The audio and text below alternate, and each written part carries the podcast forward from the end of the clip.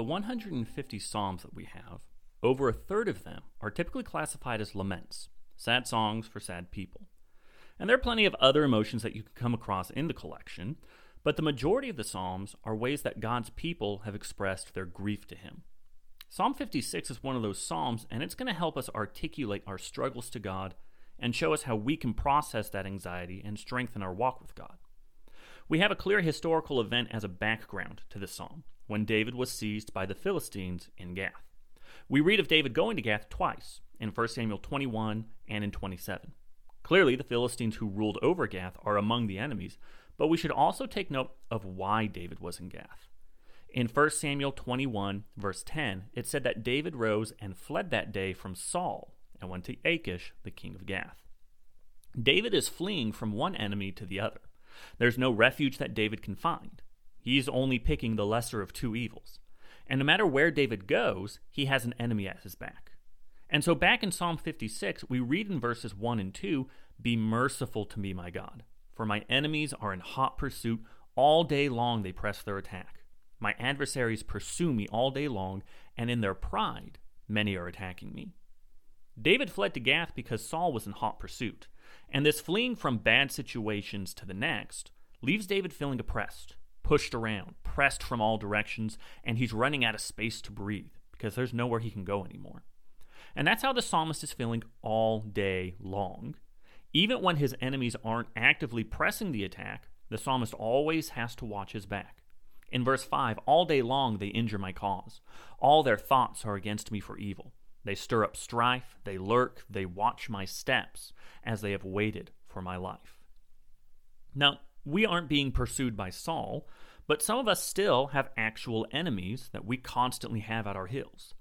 People who only appreciate how easy it is to torment or belittle you. Maybe work bullies who love to pin all the blame on you for a bad project. Or just the increasing hostility that our culture seems to have towards religion of any kind. But our enemies can also be on the more abstract side as well. We can be oppressed by the responsibilities and work at home 40 hours just doesn't seem to cut it anymore for a lot of jobs, and nobody's paying overtime. We have two incomes needed to afford rent in any big city.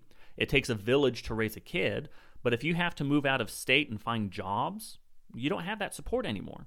And on top of that, we're told to exercise, meditate, get eight hours of sleep, cook healthy meals at home, pursue hobbies, make time for friends, get a side hustle going, catch up on the latest shows, and don't forget to read and work on improving yourself.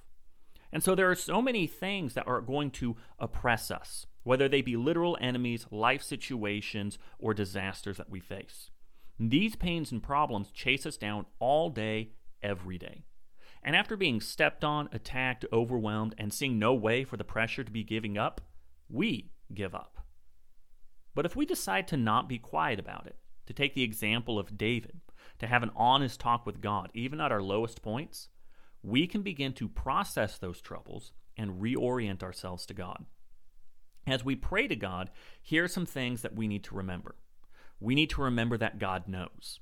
In verse 8, you have kept count of my tossings, put my tears in your bottle. Are they not in your book? Then my enemies will turn back in the day when I call. This I know that God is for me. When thinking of his sleepless nights and countless tears, David asks of God, Are they not in your book? There are a few places in Scripture where we hear about God's book. We have it in Exodus chapter 32, being mentioned by Moses.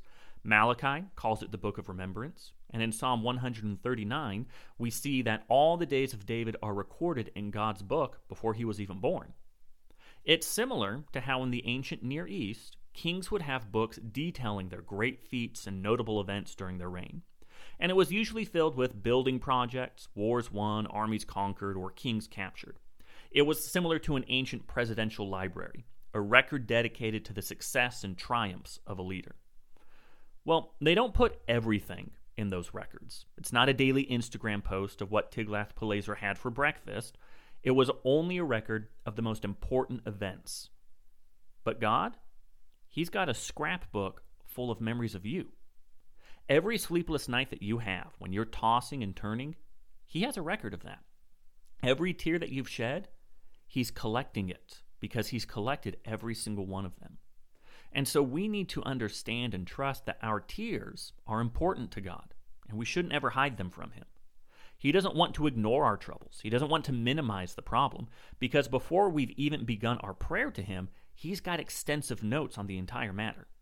And so we should always bring our feelings of being overwhelmed and stressed to the point of breaking to God because He knows and He cares. And He's given us an entire book to learn how to approach Him in prayer, the Psalms. And so after we come to realize that God knows, cares, and understands our pain, we need to trust in His Word. In verse 4 and 10 through 11, we're given the same kind of exhortation. Verse 4 In God, whose word I praise, in God I trust, I shall not be afraid. What can flesh do to me? And again in verse 10 and 11 In God, whose word I praise, in the Lord, whose word I praise. In God I trust, I shall not be afraid. What can man do to me? So, twice towards the beginning and the end, the psalmist is reaffirming his trust in God.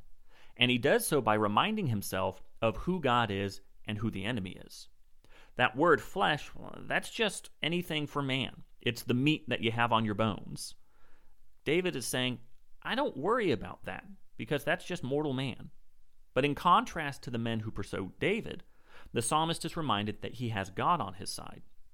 And this isn't just any ordinary God that the pagans worshipped. In verse 10, in God whose word I praise, in the Lord whose word I praise.